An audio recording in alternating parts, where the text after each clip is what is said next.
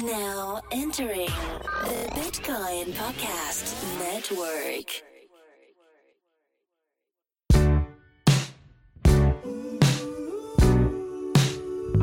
It's a Bitcoin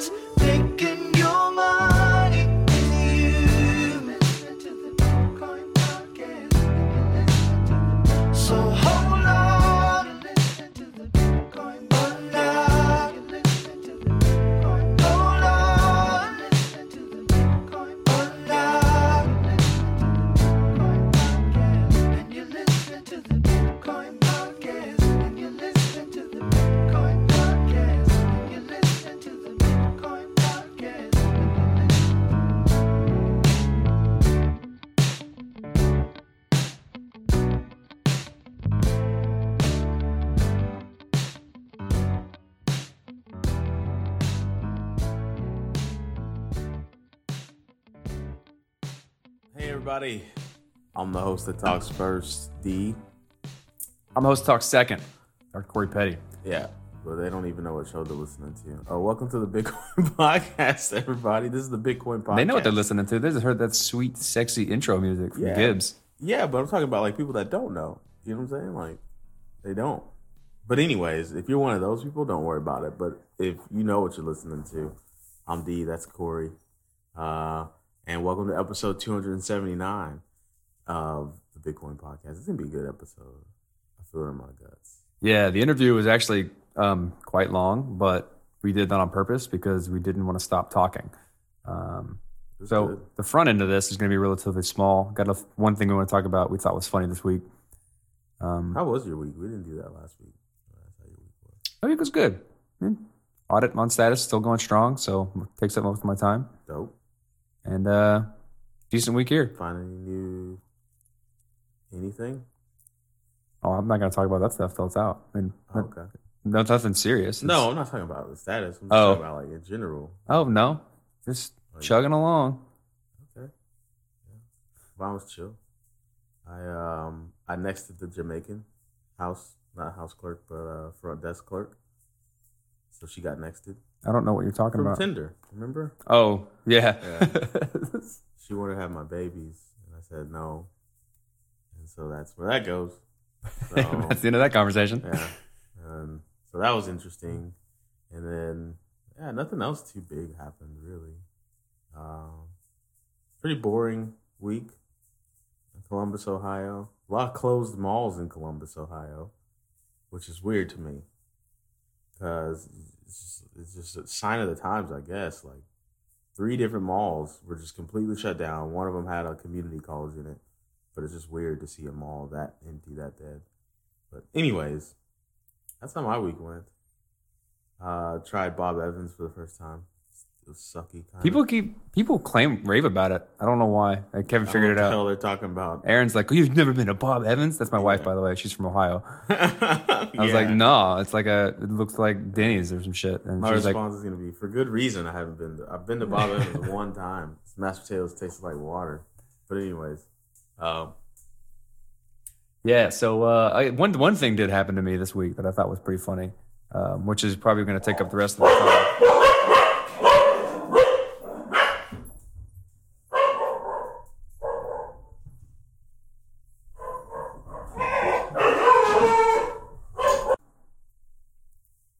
One thing did happen this week that I thought was pretty funny. Uh, we could spend the rest of the time talking about that. somebody tried to scam me. Yeah, someone tried to scam me on Telegram. I got I got a good I got a good feeling when uh, a guy named Dude Frank Duke Frank, Did they send Bob's? please send Bob's. He just starts off with a you know good old random hey, you know His name is Duke Frank. Duke Frank. He's got a picture of like him smiling, just like kind of a dude smiling with his thumbs up Oh, in the wow. picture of the profile. And it just start. It, it- you- you always know something's wrong when like you just get a random message from someone you don't know that just says hi Yeah. or hey. Hey. Or his name is Duke Frank. Are you into Are you into cryptocurrency? I was like, yeah, of course. And so he's like, it's like, ah, I forgot what he started talking about. And He's like, "Have you heard about this new amazing investment experience?" And he sends over some. He sends over a link that just has. It's just a video of inspirational music, and and uh, oh my god. and like a, a mining facility oh, that sounds great. with like the words like, no, it's real. It's real like you know, room to expand, state of the art equipment, and like them like move like walking into like a back room with like the the label of whatever the shitty company's name was, bit mm-hmm, something or mm-hmm, whatever, it mm-hmm, didn't matter. And he's like, if you invest, and he's sends me like an investment sheet, you get guaranteed at least, I think it was like forty percent returns in three days. Forty percent in three days. Yeah. Holy shit. And I was like, those echoes. I, was, I said, neat. That sounds great.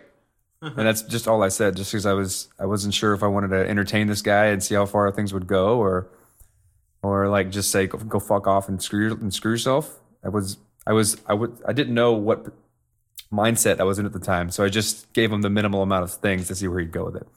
He's like, well, now that I've told you about this amazing opportunity, do you want to invest? And I was like, you haven't explained anything.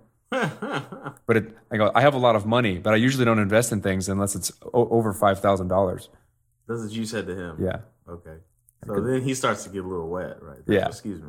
I was No. like, because I wanted to see how far we could, how far we could go with this. Because his English was pretty bad. Uh, probably it was clear that he wasn't a native English speaker, or he set himself out to be not an English, native English speaker. He started to get warm. It's like it goes, he goes, the minimal amount is, is investment is fifty dollars, and I was like, that's lunch money. That's my favorite. So that's lunch money. Don't waste my time. That's lunch money, son. Get your fifty dollars out of here. because I wanted to make it sound like I had a bunch of money and I liked crypto but didn't understand it. And he's like, okay, well, I need your wallet address. You need to register at the site and put your wallet address in there. And I was like, oh, I have, I think I have a wallet with my crypto. I'll have to ask them about it. Mm-hmm. You know, just to, mm-hmm. to make sure that I can release that information. Apparently, I'm Google searching something now with my voice. Thanks, Google. And that didn't seem to strike a chord with him. He said, okay, great. Have you registered yet? And I was like, no, I don't trust you. I need I need a way for I need a way for me to trust you. You haven't explained anything. What do you get out of this? And he's like, oh, I get five percent of whatever you invest. And I was like, oh, okay, that seems like a reasonable thing. But how can I trust you? I don't I don't know anything about this company because you haven't explained anything. He's like, well, I, I I've showed I've made money. I goes- showed you he goes, the. First, I showed you the video, but I've made money. So he sends me this email or like a, a snapshot, like a phone picture of an email that says it's like a deposit email, like, "Hey, congratulations, we've deposited $120 into this account," and it shows account number and transaction ID, like those words, with "not available" after them.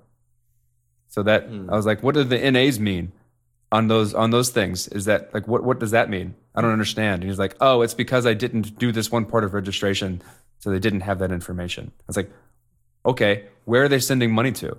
and he just like moves on like nothing happened. and so like, okay, I don't trust you. How can I trust you? And I said, I know, I know how I can trust you. You send me fifty dollars. That way, I know that I can trust you, because no one who's trying to scam would ever send someone money. And that way, if you send me fifty dollars, I'll invest five thousand. That way, you get the whatever returns. I think it was like mm-hmm. twenty percent returns on that, and whatever I when and the five percent on whatever I make. That's so much more money. We can get we can get rich on this. so you just flipped the script on him. That's my favorite and part. he's like, I don't I don't think that's a good idea. I don't have that much money right now, and I'm trying to invest all my money into this. I was like, well, think about that.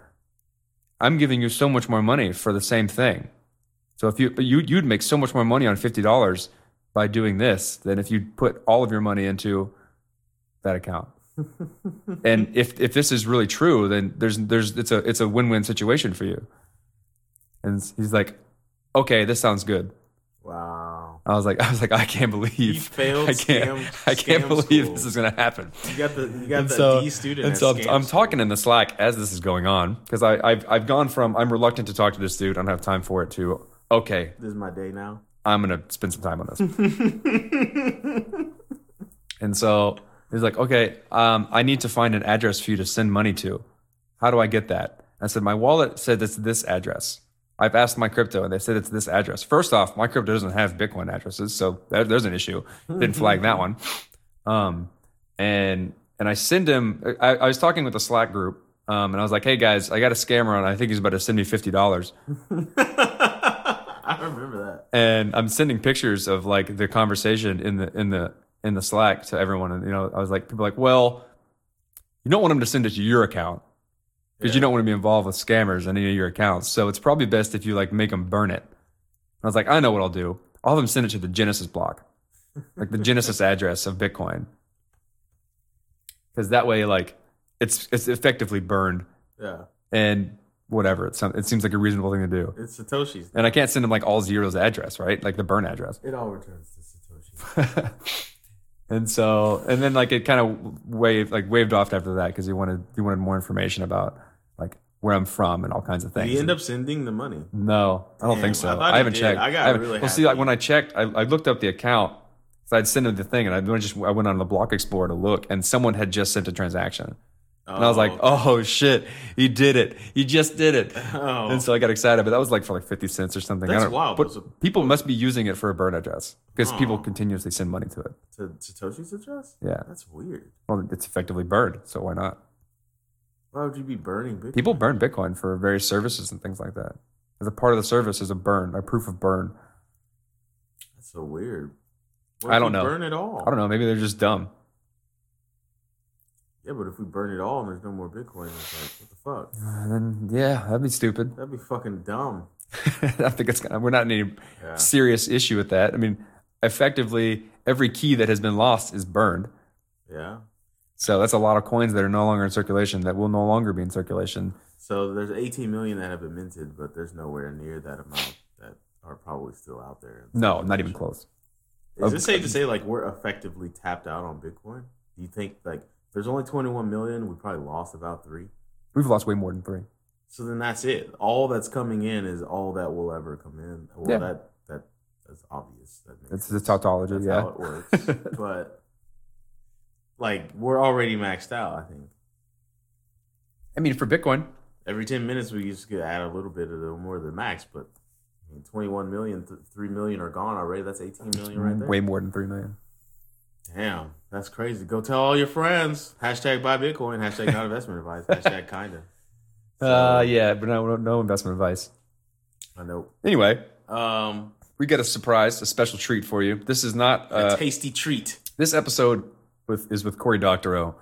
Um, yeah, he's a fucking boss, by the way. yeah. it was an outstanding episode. Great conversation. Um, Like we stumbled into interviewing Tom Brady. That's pretty much exactly what. the, the Tom Brady of sci-fi. Like that's exactly what happened. Well, like I would have liked to have gone more because I would like to challenge some of the things that he says or how he views this stuff. But he has really good points. He definitely comes to the to the table with um, talking points and statistics. He's done this Yeah. before, and he's certainly a talker. But he like uh, there's parts of this interview that I want to just like take apart and just broadcast that by itself. I legitimately went into this interview asking myself, "Who the hell is Cory Doctorow?" To Why do you keep saying it that way? it's Doctorow, No, it's not. He's not a Marvel character. Doc, Doctorow, Doctorow. Doctorow. I can't say it right. You literally cannot say his name. Doctorow. There you go. Okay. It'd be cool if he was a doctor. It'd be Doctor Doctorow. Yeah, that'd be that'd be a good name. Um, he's no, he is a doctor. He's a he's a um, Yeah, what do you call it uh, when they just give it to you because it's Honorary doctor? Yeah, he's an honorary doctor. you sure? But yeah, he said it in the interview. He's like, "Yeah, I'm an honorary professor. doctorate." But Was it not? Yeah, he was an honorary doctor. I thought he was an honorary professor. Okay, Doctor Doctor, we can look back at his credentials about Yeah. this, but I think you'd enjoy the interview, and it's long, and we're not going to do anything afterwards because it's a great interview, and you should just be listening to that. Yeah, man. Shout, shout out to you. Um, why am I saying Doctorow? I don't know, man. Domo arigato, doc- No, that doesn't make sense. Um, well, I love the interview. Is actually, I think it's my favorite interview that I've had. I think it is. Like, I, I was, I just like when I started an interview not knowing who the person is. Quite honestly, I was doing the research, looking him up, and it got more and more badass. And then I actually talked to him. I was like, wow, I could listen to this guy talk forever. We, there's so much I want to pick his brain about. Like even the small stuff. Like, what's your favorite hot pocket, bro? Like, elaborate. But anyways, um, here's the interview. I'm gonna let you do it because I'm gonna say his name, Doctor O. No, I got it. Here's the interview with Cory Doctorow. Here, go read his books. Here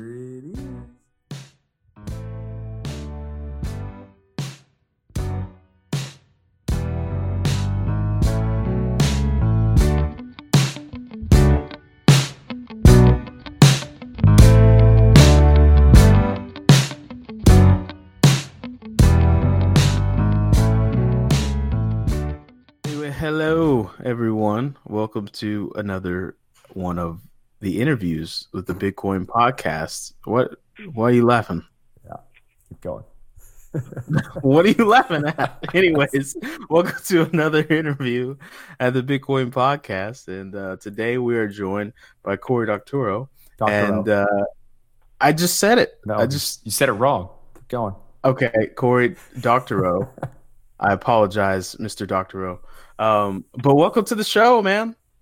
Hey, thank you very much. So, so you asked me how I wanted to be introduced. I offered to introduce myself. Uh, I'm a science fiction novelist and an activist. I work with a nonprofit called the Electronic Frontier Foundation, and I'm a pretend academic. I never got a degree, but I have some academic appointments. I'm a visiting professor of library science at the University of North Carolina and a visiting professor of computer science at the Open University in the UK and uh, an MIT Media Lab research affiliate.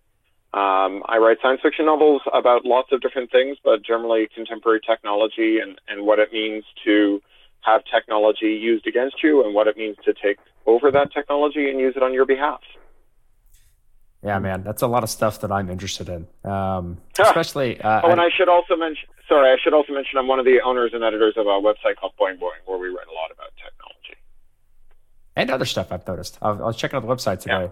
There's quite a bit on there, and I, I actually kind of like the um, the style of it. It's not overly in your face. It's, these are the Thank you.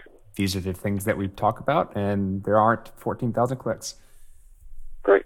Yeah. So uh, there's a lot we can of unpack here. Um, you wrote an article. Well, I guess you didn't write an article, but it was it was brought to my attention that uh, I guess one of the co-founders of Boing Bang wrote an, ar- Boing wrote an article on Wired regarding um, the trials and tribulations he went through when trying to uh, recover his seed phrase and pin from a Trezor. hmm And Yeah, that, that's Mark Frauenfelder, my, my co-editor, uh, and uh, the founder of Boing Boing back in the 80s when it was a print magazine. He and his wife founded it. And he did, in fact, end up with a very locked down, thumb, secure thumb drive uh, that he couldn't get back access to that had a bunch of Bitcoin on it. Yeah, would you consider that um, how technology can be used against you, or would you consider that something like um, the the kind of the the difficulties when people have to take responsibility for their own own data? You know, it's a it's a pretty good example of the risks that you take when you uh, when your threat model includes the company that made it. You know, and so if you're if you're a Bitcoin user who's hoping to put a lot of money in your uh, Bitcoin wallet, you really don't want the company that made the Bitcoin wallet to be able to get access to that money, even if you trust them as the amount of money on all the thumb drives ever made by that company mounts, the amount of security that they need to deploy in order to stop someone who's very motivated from gaining control over that back door and all those thumb drives becomes uh, much more expensive. And eventually it becomes a, a, an effectively inconceivable level of security that they have to maintain. You know, they have to worry not just about someone um, finding a defect in their code, but also, uh, say, uh, government seizing them and demanding that they um, unlock uh, their devices on pain of legal retaliation. And then, you know, once there's a lot of money in there, they, they might have to worry about things like organized criminals kidnapping their family members and demanding that they unlock all those devices. So once you're worried that the company that made it might not always have your best interest at heart, and you need to therefore have a device that um, once you say lock this device and don't ever unlock it, it remains locked. Then if you use that power and then forget, you're really uh, stuck. And you know this is a problem that that recurs in lots of different contexts. You know, um, uh, there was a, a very celebrated and terrible story a few years ago where a prominent security researcher died on his way back from a big security conference. He and his wife were in a head-on collision, and his wife survived, and he hadn't left her backup keys or passphrases. And so he ran a little ISP business. All of his customers' accounts were locked forever. Uh, all of the family photos, all of their bills, everything locked away forever because he built a secure system and didn't think about what a graceful failure mode for that secure system would look like. And and you know, it's a it's a difficult conundrum because we do want code that works, uh, but um, when it works, we have to be cognizant of the fact that uh, you know, uh, as as the old safety sticker goes, this machine has no no brain. Make sure you use your own. You know, you just you just highlighted something that I've been trying to kind of articulate over the past couple of years, and that is as we des- decentralize technology and we put um, risk and responsibility to the edge, which is usually the end user, and provide functionality and products for them to use that give them the, uh, uh, I guess, intuition and available options to make good decisions, it puts a good amount of responsibility um, on the people making that software, uh, providing good software, having good failure modes, uh, so on and so forth. And I'm not terribly sure that um, the way the internet has grown and the, I guess, throngs of developers that have grown with it has led to um, a lot of quality programming intuition on doing that. So you know there there are ways to finesse this, right? It's it. I, I, think that there are elements of ways in which this is either or, you know, that it's all or nothing. You know, today we're having this debate about encryption, um, in part because uh, Attorney General Barr has once again um, reiterated the U.S. government's longstanding position that nobody should make working encryption devices, and they should make devices that have uh, selectively been compromised so that they can be made to fail catastrophically if you know the secret of how they were compromised. And, you know, Barr and, and his ilk, they characterize anyone who says, well, we only know how to make encryption that works or encryption that doesn't work. We don't know how to make encryption that works until you need it to stop working. They call that an extremist position. They say, we're just trying to find a compromise between really, really, really, really good encryption and merely really, really good encryption.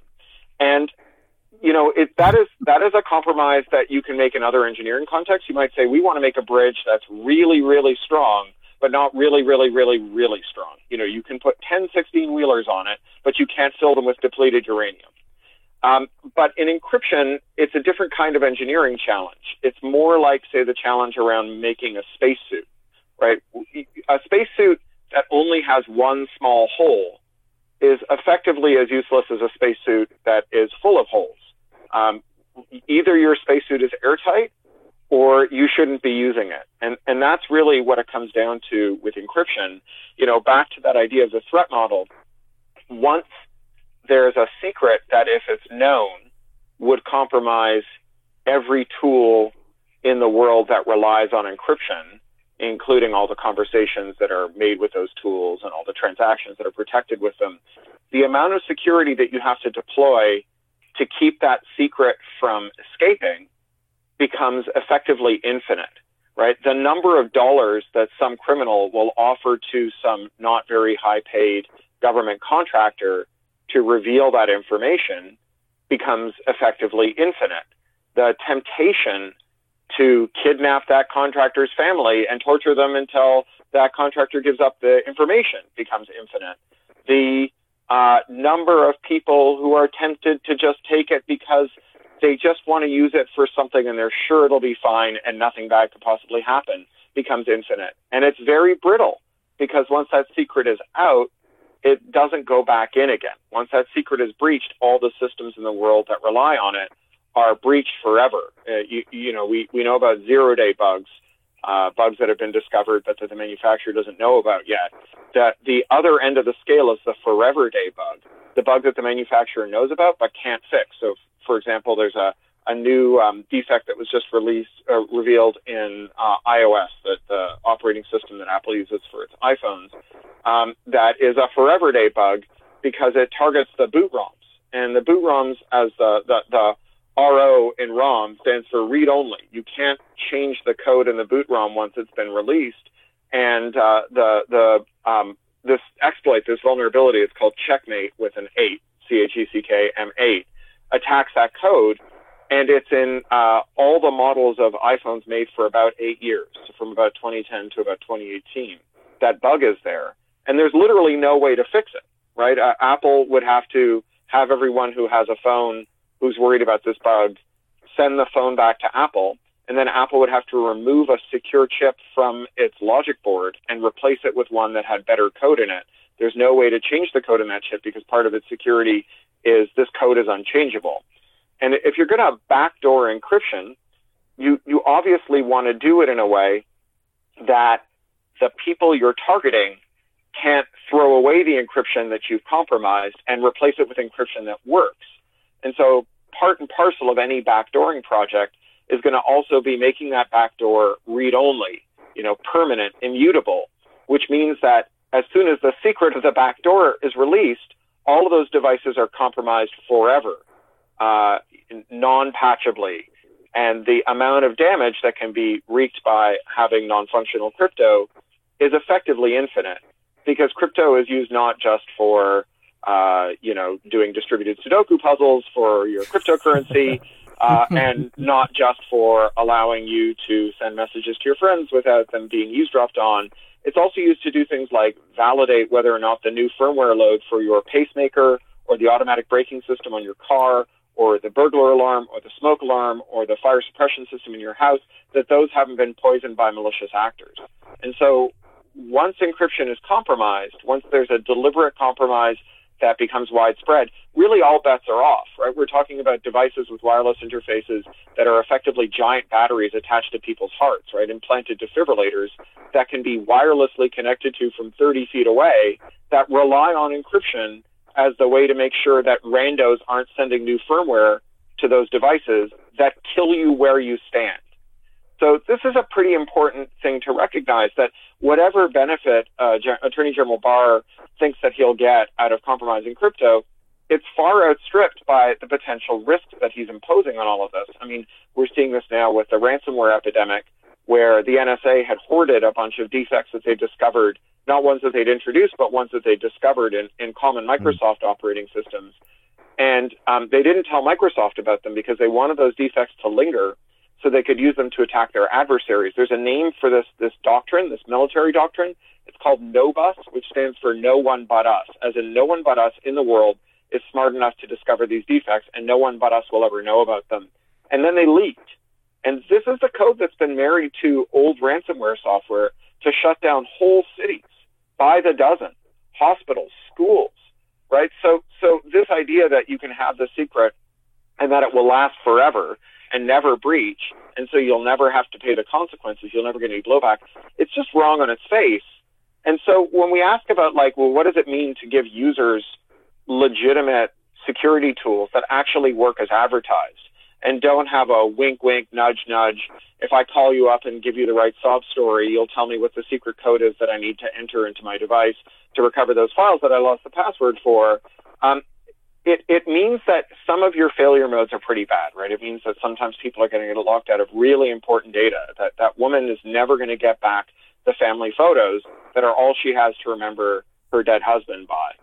But the um, worst failure modes, which is the failure mode where someone calls up a minimum wage call center employee halfway around the world and socially engineers them into allowing them to take over your bank account or your car or your pacemaker. So, um, the failure mode in which you forget your password is terrible, but there's another failure mode, which is that um, someone who wants to do something terrible to you calls a minimum wage call center worker on the other side of the world and socially engineers them uh, or socially engineers them into letting the attacker into your device right? Into your pacemaker into your car's anti-lock braking system into your fire suppression system. And that's a much worse failure mode than the mere problem of being locked out of your data files or bitcoin. Uh, it's it's the worst failure mode of all. Those are all individual problems but uh, us an instance in which all of our devices are backdoored that becomes like a societal problem. It becomes like a public health problem or, or even an existential risk to the security of our species. So if this this senator or sorry the, the guy who wants to like create this backdoor or compromisable crypto encryption as you said, if he does this like he so is he doing this without any sort of guidance as to what the waterfall effect of of terribleness you just mentioned will be or like who Yeah. how's, how's That's he a coming good to question. It's a little disheartening, right? Because this actually like first uh, came up during the Clinton administration. That's how long we've Yeah. been fighting this stupid, stupid fight. Uh, and and you know what happens is um, people who are very serious grown-ups say, uh, "I am sure that there is a way that you can make this work." And people who are cryptographers and security researchers say, "No, we don't know how to." and they say you are a mulish extremist and you nerds just need to nerd harder. And if you nerded harder you know i have faith in you and your ability to nerd so hard that someday you will you know make up down and black white and and so on. You know the, the there's a lot of different sayings that have come out of the crypto wars um, but the one that i like best is um, wanting it badly is not enough. You know like like i could i would love to have crypto that worked perfectly except when i needed it to fail right? That would be amazing because it, it would mean that i could like uh, not have to worry about losing track of my password file because if i ever did i could make it fail. And and i wouldn't be in a situation where like all the data that i had in the world would be gone forever but i don't know how to do that nobody knows how to do that so, you know, an example of this, uh, there was a guy, um, Malcolm Turnbull, who was the prime minister of Australia for about 11 seconds. Uh, they've they've changed prime ministers like uh, on, a quarterly basis for a couple of years because they're having their own political crisis, mostly related to the fact that um, they're beholden to extraction industries that don't believe that climate change is real. And so, since they're also uh, a country that um, is uh, in the tropics and periodically on fire, this sets up some political instability. But but this guy, uh, uh, when he was prime minister, he was he wanted to build uh, an encryption standard that, uh, or have a law rather, that said um, encryption had to be designed so that the police could gain access to it if they needed to. And uh, he was at a, a hearing or a meeting where some experts said, we don't know how to make encryption that works except when we need it to fail. The laws of mathematics say that if it works against bad guys, it works against good guys too. And his response was, the laws of mathematics are very commendable, but I assure you that in Australia, the law of Australia is the law of Australia. Right? now, like, I, I I've been around a lot, and I I I I have a pretty good like sense of what the stupidest things people have ever said about technology are, and and he's just brought home the gold for Australia, and that would be hilarious, especially since he's not prime minister anymore. Except his successor made that law. It is now the law in Australia, right? So so, you know, this kind of this combination of like wishful thinking, authoritarianism uh, technical and administrative incompetence, um, and and instrumentalism, right? Short-term thinking, like, well, like I have a problem that I could solve if encryption didn't work, so I will make encryption not work and not worry about the problems that will cause because that's someone else's problem. That combination, it's alive and well all over, and it's not just encryption, right? Like that's the climate debate, right? That's like a million different domains in which we have problems that are a long way off uh, you know, the consequences are a long way off. There's some immediate benefit to not worrying about it now. Uh, and people just say, like, ah, you know, someone else will figure it out later. So Sounds like something I would say. It just I just feel bad because that sounds. I would definitely look somebody in their eyes and say, "I'm gonna need you to nerd harder on this." yeah. I would be the guy to tell you to go fuck off. I mean, it's, it's one of those situations where it's like, like there's, I guess there, it, it stems in some cases, you know, outside of, you know, barring you know, greed and complete ignorance. It, it stems from um, people understanding that as we, as we harden the ability of encryption and the systems we build using this encryption, um, we make it very, very difficult to find out um, who's being a shitty person because uh, Yeah. with, it, with any given strong tool, it can be used for good or good- used for bad. And the people who we've basically delegated to try and find the bad people, we're simultaneously making their jobs incredibly hard. Um, but like, what do you do? I mean, I'm not going to not Well, do this. Sure. I, I value privacy and security over over everything else. Well, and I, I think that um, this is one of those areas where there actually is some gray space because making the job harder is not the same as making the job impossible. So uh, there was a, a really important piece of reporting in the New York Times recently about the proliferation of the images of the sexual abuse of children, what, what's sometimes colloquially called child pornography, uh, online, and particularly that a lot of it is shared on Facebook Messenger, and that Facebook is actually a pretty good corporate citizen about locating this stuff and uh, and calling the cops on people when they when they catch it. But Facebook Messenger is adding an, a layer of encryption, and the police say, well, one of the tools that we currently use to catch people who trade in this despicable material is being taken away from us. Is it, how is it responsible for Facebook to have a forum where we can't be there? Given that if we're there, um, we can stop bad things from happening. And you know, on the one hand, it, this presumes that this historic accident that Facebook Messenger wasn't encrypted is is um, something like a divine right, as opposed to a, a momentary uh, a momentary lapse.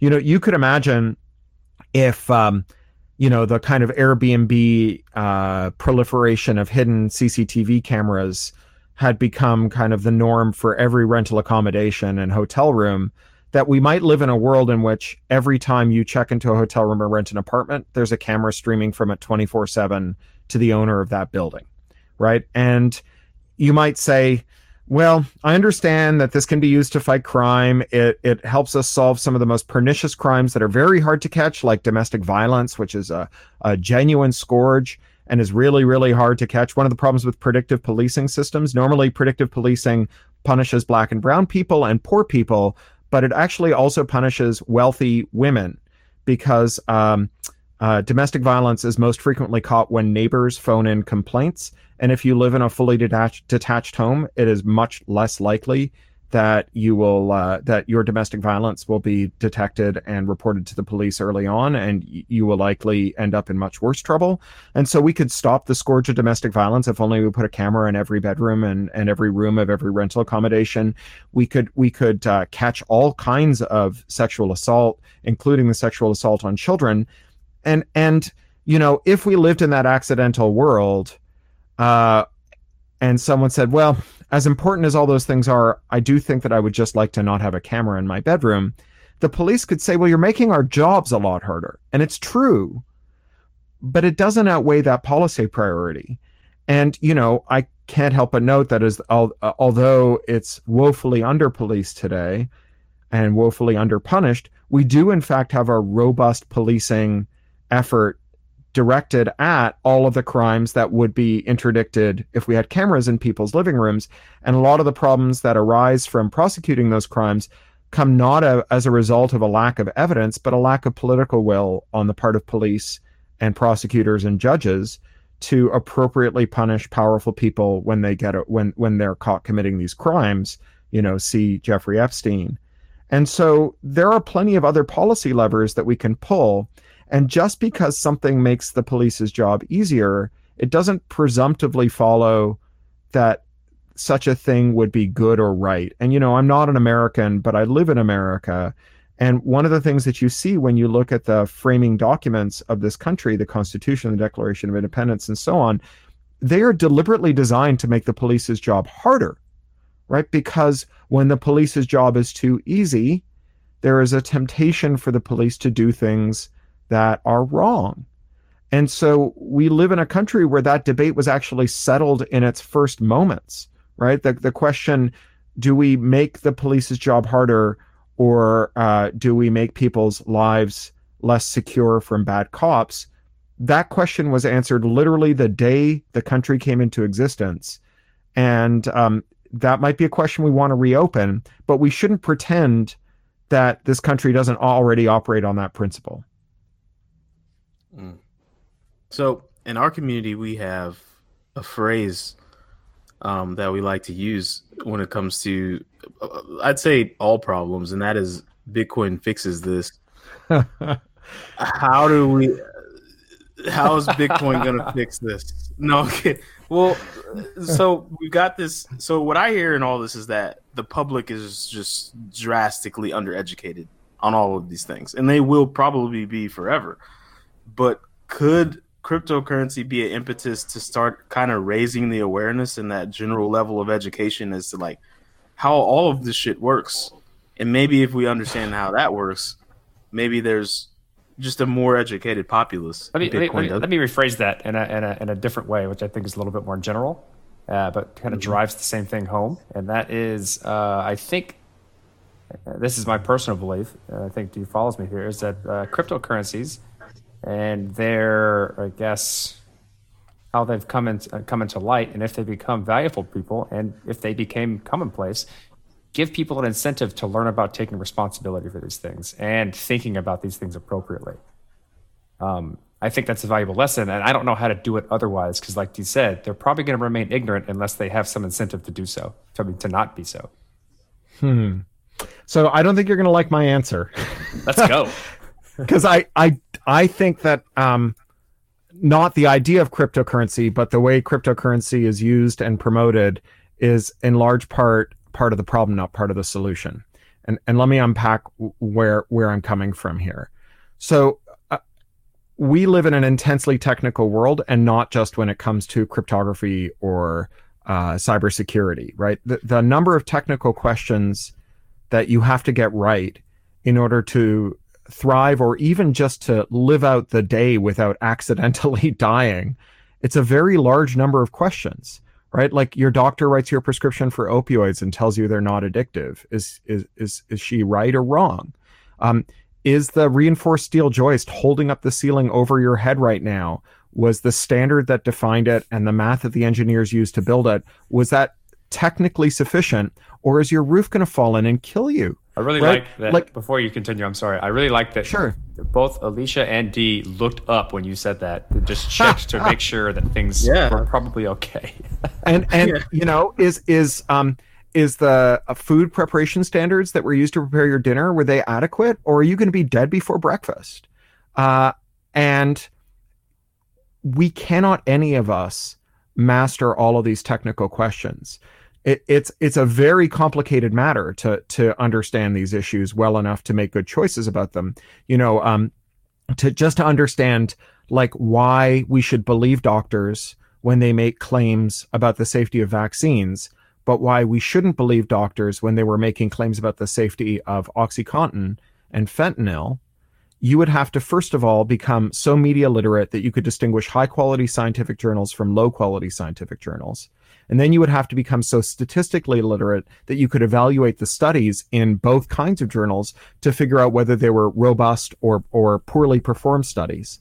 And then you would have to have the domain expertise in epidemiology, cell biology, and, and related fields to actually evaluate the specific claims being made about the statistically significant results in the study.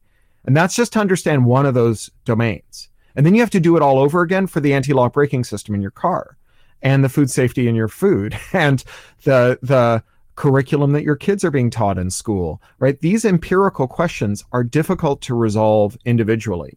So historically what we've had are truth-seeking exercises. And in truth-seeking exercises, you have a body that is seen as legitimate like a regulator or a blue blue ribbon committee or uh, an outside panel of experts that create standards and that body is bound by strict ethical guidelines so that they have graceful failure modes, so that if they're wrong, it's not because someone's paying them to be wrong. Um, and they're, uh, they operate in a transparent way so that if they make the normal mistakes that are common to all of us through their own human frailty, we can see those mistakes and we can call them on it. And they entertain submissions from everyone who has claims about what the best thing to do is, about what is sufficient and what isn't. And they adjudicate from among those claims to figure out what it is they they're going to recommend to us, what they're going to make our standard or our rule, and then they show their work, right? They publish their work so that we can all see it and so that we can examine it. And then they're backstopped by an appeals process that allows us to introduce new facts into evidence as our understanding of the empirical objective world changes. And that process it works even when our lawmakers are not experts in those in the fields that the process is working on. You know, as far as I know, there are no microbiologists in Congress, but the fact that we're not all dead of cholera from our drinking water tells you that the lawmakers don't have to be experts in the domain. They just have to be experts in what an honest process looks like so that they can exercise oversight in it. But something changed over the last 40 years. We've had a steady dismantling of the things that made our society pluralistic. We've had dismantling of high marginal rates of tax on the richest Americans. The 400 richest Americans paid less tax than any other group of Americans last year. Uh, it's the first time in recorded history that's happened. We've had a relaxation and eventually a total dismantling of our antitrust rules that used to prohibit companies from growing by snuffing out their nascent competitors, buying them and killing them, or merging with their major competitors, or cornering entire vertical markets. And we've had a suite of other uh, tools or other uh, reforms and changes that has led us to the most unequal and most concentrated industry that we've ever experienced, right? More than the the Gilded Age, more than the eve of the French Revolution. We now have an internet that consists of five giant websites filled with screenshots from the other four. And some people will tell you that's because of like market uh, um, network effects or first mover advantage. But you know, when you actually look at what the companies did to grow, they just violated antitrust law.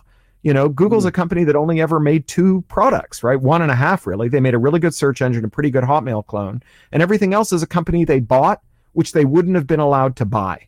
You know, Facebook lost the largest ever number of American users in its operating history last year 15 million 13 to 34 year olds, but they all ended up on Instagram, a Facebook subsidiary that they should have never been allowed to buy. Right? So, you know, here we are, right, in this moment in which our truth seeking exercises have ceased to function as truthing ex- truth seeking exercises and they become auctions instead, where the truth is up for, for bid. So there is like a whole set of douchebag tech companies. I call them Vichy nerd, Vichy nerds who sell services to government that allow them to conduct mass surveillance, right? If you read Snowden's biography, you know, the reason he was working for Booz Allen and Dell and all these other companies, these Beltway bandits, is because they provide the technical capability for mass surveillance. They are a constituency that lobbies and lobbies hard with a big, wide open checkbook for revisions to our law to preserve their ability to spy on us, right? So, you know, the the problem is that unless we can return to empiricism, that unless we can have like honest, legitimate truth seeking exercises, the ability for your browser or your thumb drive or your internet to keep your cryptocurrency safe is contingent on it not goring the ox of a billionaire to make it unsafe, right? Of some billionaire outbidding you in a truth seeking exercise to introduce structural problems into our network and technology policy that mean that you can never ever be safe because information security is a team sport. Your security may not be the place where you get attacked. You may get attacked on the security of someone else that you do business with. And their weak link becomes the way in for all of it. Can so I- I think that's the issue. So you're saying that like you don't think you think what Bitcoin is trying to do um, and other blockchain technologies is not necessarily a, a terribly bad thing, but it's highlighting an issue that isn't the issue and taking attention away from the real one.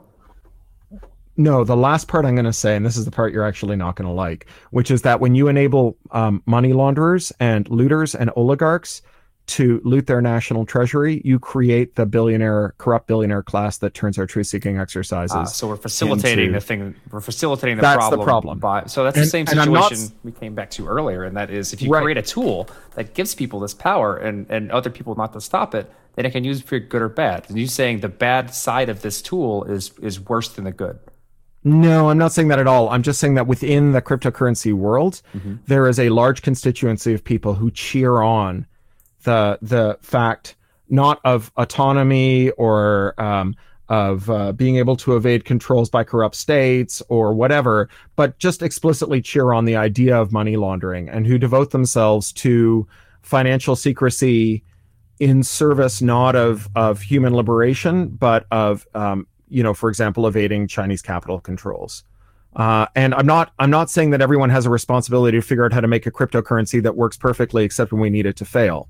I'm just saying that within your community, there's a large number of people who are cheering on some some pretty rotten things. You know, it would be as if in the privacy world there were cryptographers who, whenever they gathered to discuss how great their ciphers worked and how good their implementations were, they all rubbed their hands together and said, "We've we've sure made a lot of child pornographers safe today." Right? you know, it's it's I'm I'm not saying that it's their responsibility to stop child pornographers, but I am saying that if they're if they're glad about the applications of their technology for uh, child pornography, they're on the wrong side of things, right? They're not they're not helping, and there may be ways to make tools that are more useful for good things than for bad things. Um, but even if there aren't, you know, welcoming the looter class into your community and into your conferences and into your events and into your code checkouts and you know making them committers and all of that other stuff um, it it ends with them suborning your whole technology right? I, I i used to live in london and right around the corner for us there was a, a club called shoreditch house. It's part of the soho house chain. And uh, it, we lived in east london and we were really near the finance district the, the city of london which is basically ground zero for the global looter class and uh, they had a rule. First of all, they had an informal rule that they wouldn't allow anyone to become a member if they worked in finance. But then th- they also didn't want members to bring people who worked in finance over to the club. So they also had a rule that you couldn't wear a suit or a tie so that you, you would have to go home and change before someone could bring you to the club. And there was a practical reason for that, which is that bankers could outspend everyone else, but not even bankers wanted to hang out with other bankers. And so once you let bankers into your cool artsy club, they would outspend all the artsy people, and then uh, all the artsy people would leave, and then there would just be bankers, and then they would leave because they didn't want to hang out with each other, right? So so when you when you get into bed with the procurers and enablers of global oligarchy, uh, you will find yourself very disappointed in the morning. It's that last boss I keep talking about, Cory. What's the last boss? I just like have like this, GLaDOS at the end of. that- Uh, oh, sorry. Go ahead. I just have this theory that like, well, when I got into Bitcoin, I got into crypto. I was like, oh, this is great. This is gonna like decentralize the power. It's gonna give power back to the people. But in reality, it there's a very large probability it's gonna create the last boss of middlemen and like authority, and it's just gonna be bad if it's not kept under control. That's all. It's like Yeah. I'm thinking all the time. In the process of trying So- to disintermediate the middleman, we're we there's a there's a potential that we just create the best middleman.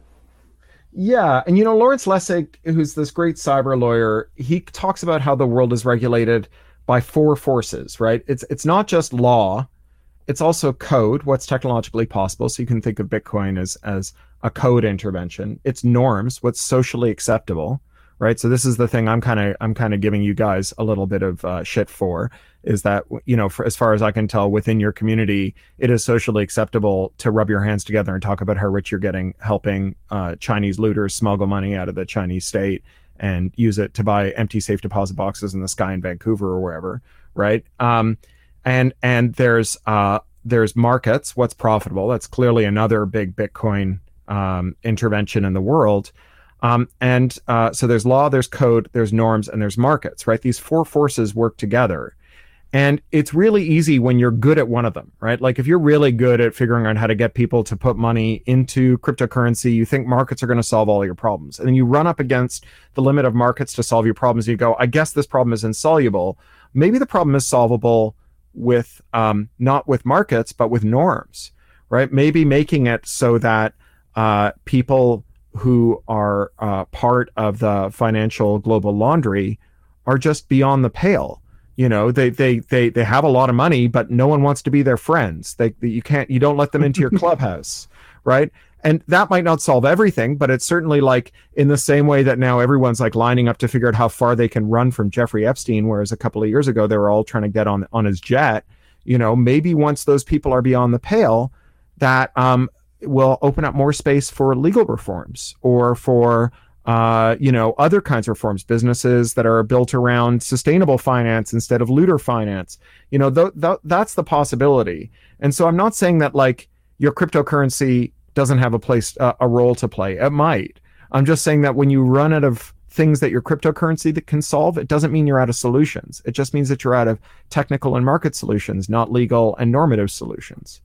So I wouldn't say that. Um, first off, I, I want to say that I don't I don't believe that a small group of assholes who is typically the loudest is um, a large portion of the of the community, and I don't want to base the entirety of this of this ecosystem on that loud group of assholes. And while you're right that they exist, I don't condone them, and I know many people who I'm uh, who I work with and know and understand don't condone them as well. But there's also one of those situations where I can't really stop them either because I have no ability to. Um, and I also believe that a lot of this stuff is incredibly early. Um, we're just now finding some of the like the cat's out of the bag with Satoshi making the uh, like origination of blockchain. And then we discovered how to do digital scarcity in a trustless way, and we're kind of playing in a research way of how to do this best. And that's where a lot of the stuff you just mentioned could come into play to help really transform a lot of the stuff in the way that it should be. But I guess that takes good humans to do it, and, and that for that to actually happen. Well, and I, I think we can be good humans, right? Like, I, I mean, you know, there, it's very fashionable for people to think that um, humans are, uh, are are toxic messes, um, and and you know, certainly, like speaking in my uh, in my capacity as a dystopian science fiction writer, it can make my job easier.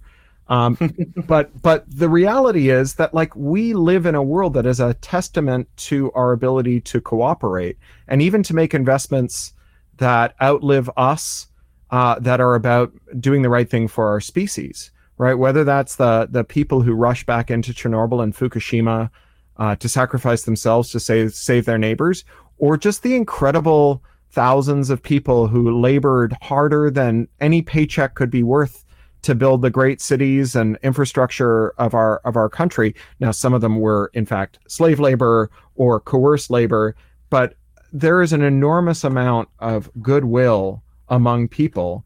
And if there wasn't, if we were if we were the sort of people that um, Homo economicus is meant to be, that that we're told we we must be in the standard economic account of of humans as these selfish uh, utility maximizers. It's hard to imagine how we would have had any of these things come into existence. You know, we, we, we are clearly capable of thinking beyond the family unit or beyond our, our individual gain and to think about our communities and even our world. You know, with all these kids marching in the streets, surrounded by grown-ups telling them, well, what makes you think we can solve climate change? Don't you know that nobody cares about it? As they march through the streets going, we care about climate change. We care about climate change. You know, it's, it is a remarkable thing. Hmm. I don't know. I'm still stuck. I think there's 50 50. That's it. So the thing is, people are mixed bags, right? Like this is the one thing that that the right wing traditional ec- economists have right is that incentives matter, right? If you create a society where you only get to thrive by being a sociopathic bastard, and then 40 years later, everyone who's running things is a sociopathic bastard, it doesn't tell you much about human nature. It just tells you about what happens when when the only fitness function that allows people to thrive is one that is ultimately bad for for our whole civilization. You know, it, it, is profoundly statistically illiterate to imagine that 99.9% of people are bastards when you and everyone you know are basically just a mixed bag who has good days and bad days and depending on whether or not you've had enough sleep and whether you're you're you're calm that day you can put up with someone else's BS and talk them down from their from their rages or you meet fire with fire until you're both on fire um, and and and to say okay well 99.9% of people are bastards but me and everyone I know are just statistically like normal just flawed vessels what are the odds that if 99.9% of people are total bastards that you and everyone you know would be more or less okay right maybe everyone's more or less okay I would agree with that. I, mean, I think incentives are what drive people to act and then act within the context appropriately. But in order to have incentives, you need to create systems that have good rules in them. Like every system has sure every system has losers. Like I could think the, the the kind of the whole goal of mechanism design is to optimize for the least amount of losers, depending on what you're doing. Um, and so Yeah. you know, how do you build these systems? You have to you have to be able to build these systems. And in order to do that, you need to create proper incentives, and I think that's what a good, in my opinion, that's one of the main pushes of this whole decentralized blockchain technology is to try and experiment with creating different systems that give, uh, I guess, proper incentives and disincentives, sticks and carrots, to make people re- like act the way they would normally act, but then tend towards the, I guess, quote unquote, good of a system. So I guess the question is, um, how do we build technical systems where um, being kind and uh, sharing and thinking about the good of the system and not just your own personal utility uh, is rewarded, right? And and and I think that you have people who are systems designers who've done that. I mean, I think Napster was that. Um, Napster didn't require you to have your file sharing open, but if you did, uh, you made the network stronger, and then you also um, sometimes, you know, like in the heyday of Napster, I know I know that I'm I'm old to be talking about Napster, but uh, in the heyday of Napster, if you had a a SharePoint full of really interesting music, people would just start IMing you through Napster to say like, where did you get all these amazing Talking Heads rarities? I love Talking Heads, and you know, you would get there was this incentive to like share that um, even though it would it would use up your upstream bandwidth and maybe tip off your campus administrator that you were sharing and what have you and it worked really well right? It wasn't it wasn't the collapse of a sharing ethic that killed napster. It was a lawsuit from bertelsmann. Uh, I would also argue that that's not a sustainable model, um, that because it, because specifically it didn't incentivize, it didn't give incentives for the creators. Um, oh no they had it they had that worked out. They because they had a a, a choke point you know with the napster server they were going to charge 10 to 15 dollars uh, they had more than half their users polled who agreed to do it it was the fastest adopted technology in the history of the world 52 million people in 18 months uh, and uh, the Bertelsmann, they basically went to Bertelsmann and said, Tell us how many zeros you want at the end of the check. And Bertelsmann said, There is no amount of zeros that are enough zeros for us to leave you standing. You have to go away. I mean, Napster was just part of like a very long tradition in how uh, art and technology interact, right? You know, when the the first um, uh, phonograms came along, the the wax cylinders and then the the records, the people who made sheet music, the songwriters, who thought of themselves as the music industry, as opposed to the performers who were like trained monkeys who followed recipes that the sheet music writers wrote down. Um, those people thought that anyone who recorded their music and sold it was stealing from them because why should a trained monkey get to profit from recording music that I wrote? And um, they just wanted phonograms destroyed, right? John Philip Sousa went to Congress and said, if the infernal talking machine is allowed to continue, we'll lose our, our voice boxes as we lost our tails when we came down out of the trees. And so then, you know, Congress legalized the phonogram by creating a compulsory royalty. You know, if you give them two cents per record, you can record any song. Along comes radio. Radio starts playing records. Uh, the people who stole the sheet music to make the records turn to the radio people and say, "Oh, when I was doing that, that was the legitimate progress of, of the arts. When you do it, that's just theft." They said that th- they wouldn't license anything for radio. Uh, ASCAP, which was the big collecting society, refused to license anything. They were the only quote unquote legitimate collecting society because they represented white mainstream artists.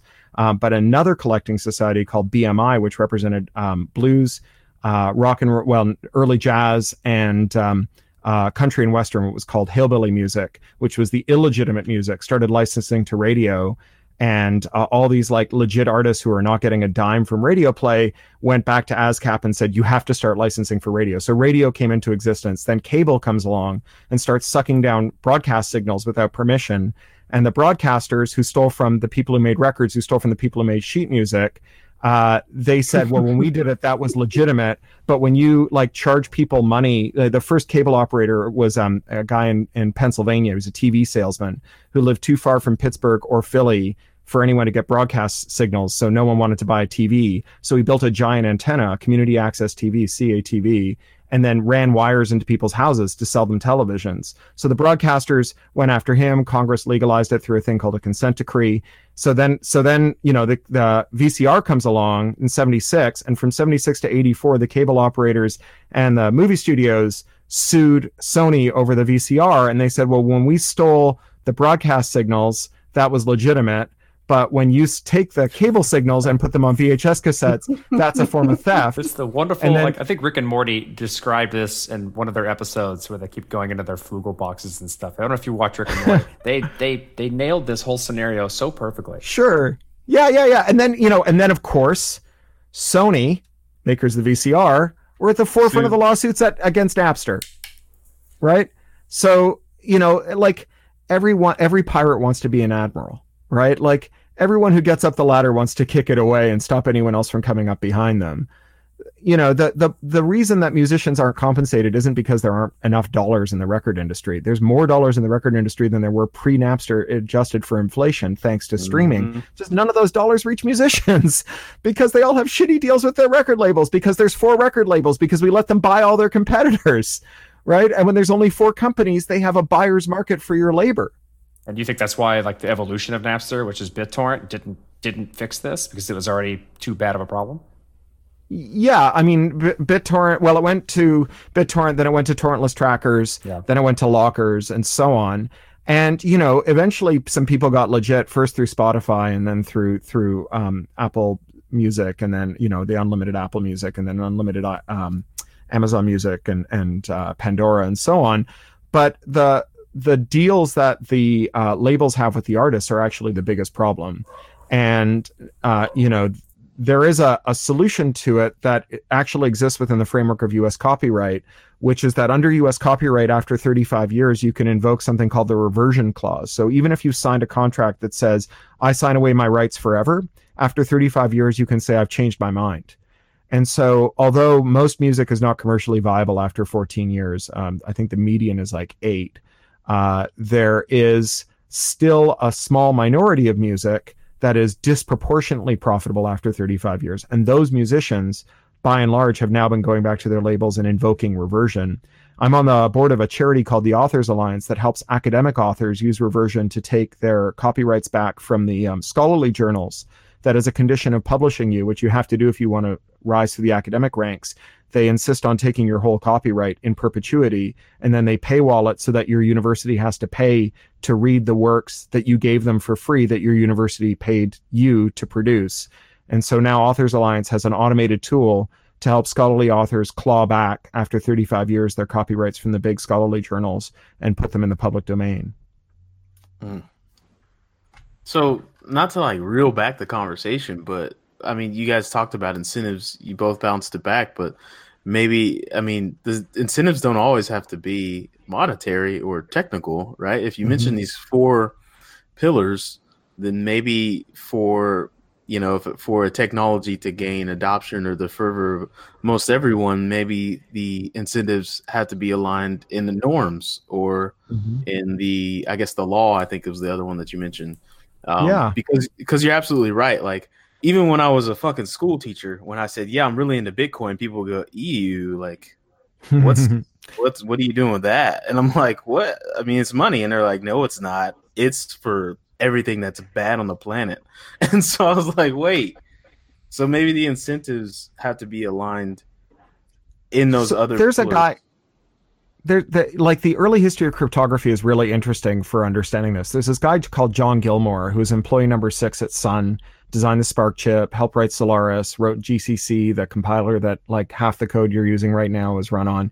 And and john founded the electronic frontier foundation and um, the first fight the EFF really fought, the first one was actually over Steve Jackson Games, who made like a D&D style game for about hackers that the FBI mistook for a manual for cybercrime and raided them over. But the first big fight we fought was when the NSA was classing uh, cryptography as a munition and refused to allow uh, companies to make strong crypto. And um, John got involved in that. He wanted to show that the cipher that the NSA was making available for civilian use that they knew how to break, but they said no one else would be able to break, that it wasn't very good.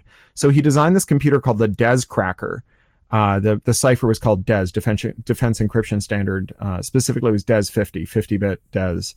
And um, it's a quarter million dollar collection of, of custom ASICs. That's a thing that I don't have to tell a Bitcoin audience what that is. Can you can you tell Uh, us what the what you colloquially refer to it as?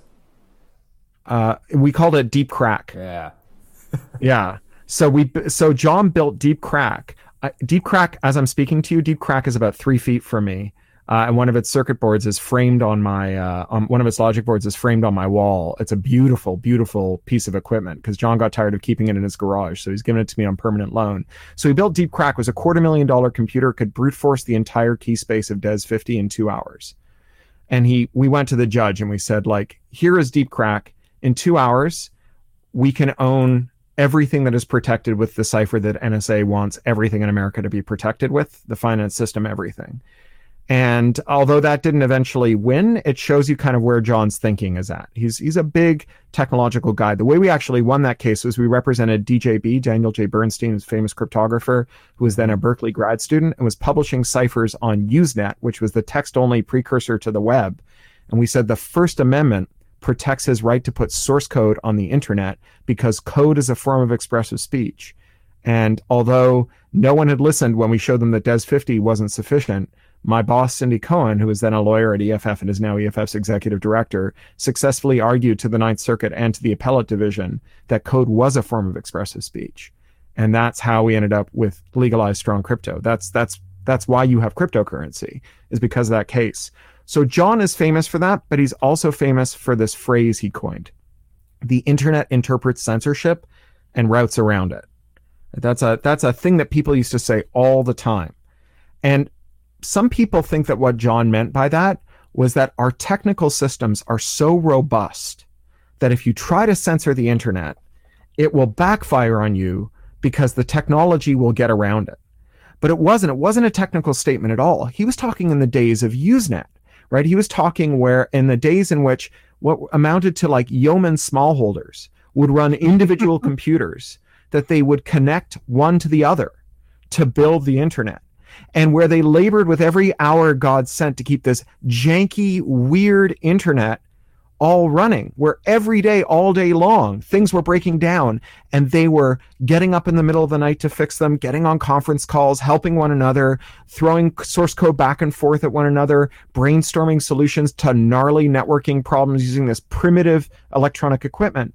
And so when he said the internet interprets censorship as damage and routes around it, he meant we, the guardians of the internet, who built it and who nurse it along because we believe in it and its mission, already know what to do when there is damage because the damage occurs all the time because our system is frail and brittle and fragile and important enough to us that we work all the time to solve that damage.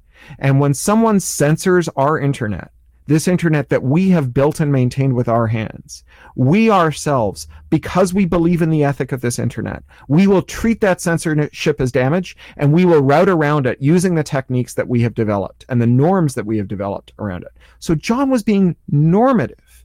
So when we talk about how you make a robust system and the incentives that matter, there is no substitute for the intrinsic motivation of people who believe in the cause you know the technology is important right if they didn't if they hadn't figured out the technology it all wouldn't have worked but no amount of technology in the world can motivate people to do what those people did and no amount of money would have done it either right they did it because they believed in their cause hmm. I had a daymare the other day. Sorry for you guys that don't know what a daymare is. It's a nightmare, but in the daytime. yep That like he said, "Yep, way familiar." Uh, is like all those people that you just mentioned that were super passionate about building the internet as we see it now. When like a few generations go by and like we're on generation whatever, who's gonna be maintaining that shit and care? Like, people like me. I mean, that's that's that's what I live for in a lot of ways. That, and there's a lot of people like us. I mean, it's like uh, people like uh, the other Corey on the call, like the Corys of the world. Just like there's a lot of people who really care about kind of how the internet works and what's wrong with it based on the, I guess, principles that he just elucidated and try and find ways to route around it. Hmm. Yeah, I think that's right. And so, you know, monetary incentives are great, but one of the things that we know from behavioral economics is that monetary incentives can swamp intrinsic incentives, and that monetary incentives have diminishing returns, whereas intrinsic incentives have increasing returns. hmm Right? I mean, pay, this is one of the arguments about CEO pay. is what does that CEO do for you when you give him $20 million that he doesn't do when you give him $19 million? You know, uh, but what does someone you love do for you when you've lived with them for 10 years as opposed to nine? You know, that's, you know, that those intrinsic motives are so important. And, you know, like I've seen it. I've, I've got an 11 year old, right? And, and we can get her to do stuff by bribing her. But like you said, you were a teacher. Like, what happens when you bribe a kid and then you ask them to do it again? They, They stick want their hand more out. candy. Yeah. Up the ante. candy. Oh, I know how this works.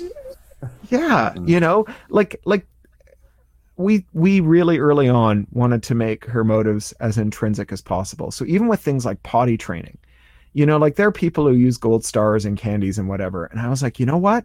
There is a really good reason not to have your pants full of shit and that's your pants aren't full of shit. And it took a little longer but it worked really well. We didn't have relapses and we never had to fight with her right like she just didn't want to have her pants full of shit eventually. So you're saying the best way to get people to learn is to make them shit their pants, and I think that's kind of what's happening, right? Correct. Like it's kind of. Correct. We are definitely in a pants shitting moment. I feel like that's Yeah. the that's the like kind of general mentality of uh, society right now. Is my pants are full of shit, and I don't like this. I think you're right. I think that we are waking up to the toxic soup of our politics and our climate and uh, you know this kind of late stage grifter capitalist moment we've arrived at and saying like you know it was colorful when there was a little of this at the edges right? Like i'm a guy who goes to burning man every year. I am that guy. And i love 10 days at burning man i would not love 200 days at burning man you know? A little a little bit of camping uh, you know like like smelling yourself while you're camping out and not getting a lot of showers. That's that's kind of romantic. You're like i'm like a rugged outdoorsy type doing this weird thing. You know doing it for six months? No thank you right? It, it a lot of that stuff that was just colorful the kind of greed is good gordon gekko the the colorfulness of that that made us put donald trump in the home alone movie you know or like oh look at this funny guy with his whole like i'm a businessman larp you know like it gets it gets tedious when martin shkreli takes away your hiv medicine and charges you $7000 for an $8 pill and then you know puts photos of him flexing in front of his multi-million dollar wu-tang album on the internet while you're hoping to scrape together enough money to not die right like a little of that shit goes a long way hmm. Well, in the interest of time, like I, I could, I could do this for hours. I'm fascinated in this conversation, but i gotta go get my 11 year old like where do we like where do we go from here? Maybe we wrap it up with like what's what's the future look like? What's maybe is there a bright future to this? Yeah, I think there is. I think it's really hard to know in the moment whether the forces arrayed against you look so strong because they're desperately fighting because they know that um, even uh, the smallest uh, ground lost could result in the, a catastrophic slide to the bottom, or whether they uh, are fighting so hard because they're effectively invincible and they can afford to throw away a lot of resources. You know, like before the Russian Revolution, all the adults in the room said, "Oh no, we can't have a revolution now." Every tiny little peasant uprising is met with an unstoppable show of force. If the czar has that many troops to to throw at like you know six kulaks uh, and a goat, imagine what he'd do if we tried to storm the Winter Palace. It turned out the reason the czar was so freaked out by even the smallest rebellion is he knew that he was about to to lose everything. So it's hard to know in the moment whether things look hopeless because uh, they are hopeless or because your adversary is fronting really hard because they know they're about to lose. Um, and you know, I'm not a believer in plotting out a future like a novel. I don't think that um, there is a path we can chart from A to Z that gets us from here to a better future that we can know a priori. Uh, I think that the terrain that we need to traverse to get to the other side, it is unknowably complex and it's also adverse to us, right? Every, everything that we want to do, someone else wants to undo. And so even if you map the terrain, the map would change. The terrain would change as soon as you started to traverse the map. And so rather than using a, a kind of um, uh, you know, uh, deterministic path to our better future, I think we have to use hope. Um, hope is like another name for what computer scientists call hill climbing, where when you have a, a an unknowably complex terrain and you want to find the the highest point in it, what you do instead of trying to plot out that terrain, you just ask yourself from where you are now, which direction takes you up the steepest gradient, and you go as far up as you can until you reach the a point where it levels out or starts to tip downwards, and you say, okay, now which direction should I go to ascend the gradient? and you will always reach a local maximum that way. You won't necessarily get all the way to the highest point, but you'll always reach a local maximum that way. And and hope is the belief that if you take one step to materially improve the circumstances as they are today, that you will find yourself at a new higher point from which new uh, ascent paths that were not visible from where you were before are revealed, and that you can take the next step further up the gradient. Hope is why you tread water when your ship sinks, not because you have a realistic expectation of being rescued, but because the necessary but insufficient precondition for being rescued is to tread water and see if a ship turns up or a floating piece of uh, of of uh, uh, detritus or some other way to extend things along. And ultimately, like we living things in this non-deterministic, random, unknowably complex world, all we ever have is hope right? The illusion that there was a clear path through our future was only ever that. And so everywhere that we we got to before this, we got there by hope. And so our future will arrive by means of hope as well. So, a few things. One, that's a that's a wonderful out, out, uh, view of, of how to move forward, both individually and as a and as a society. Two, I appreciate you describing gradient descent as a computer scientist. Thank you. I'm a fake computer scientist. I have an honorary doctorate in computer science. It's all still wonderful. It, it, it- when people use analogies like that to then, you know, use as metaphors for trotting your way through life is something I could definitely greatly appreciate. And three, uh, thanks for coming on the show. I really enjoyed this conversation, and uh, I hope to have you back sometime. I guess we have one more question for you, and something we always ask Sure. all of our guests. Um, in ten words or less, can you describe Bitcoin?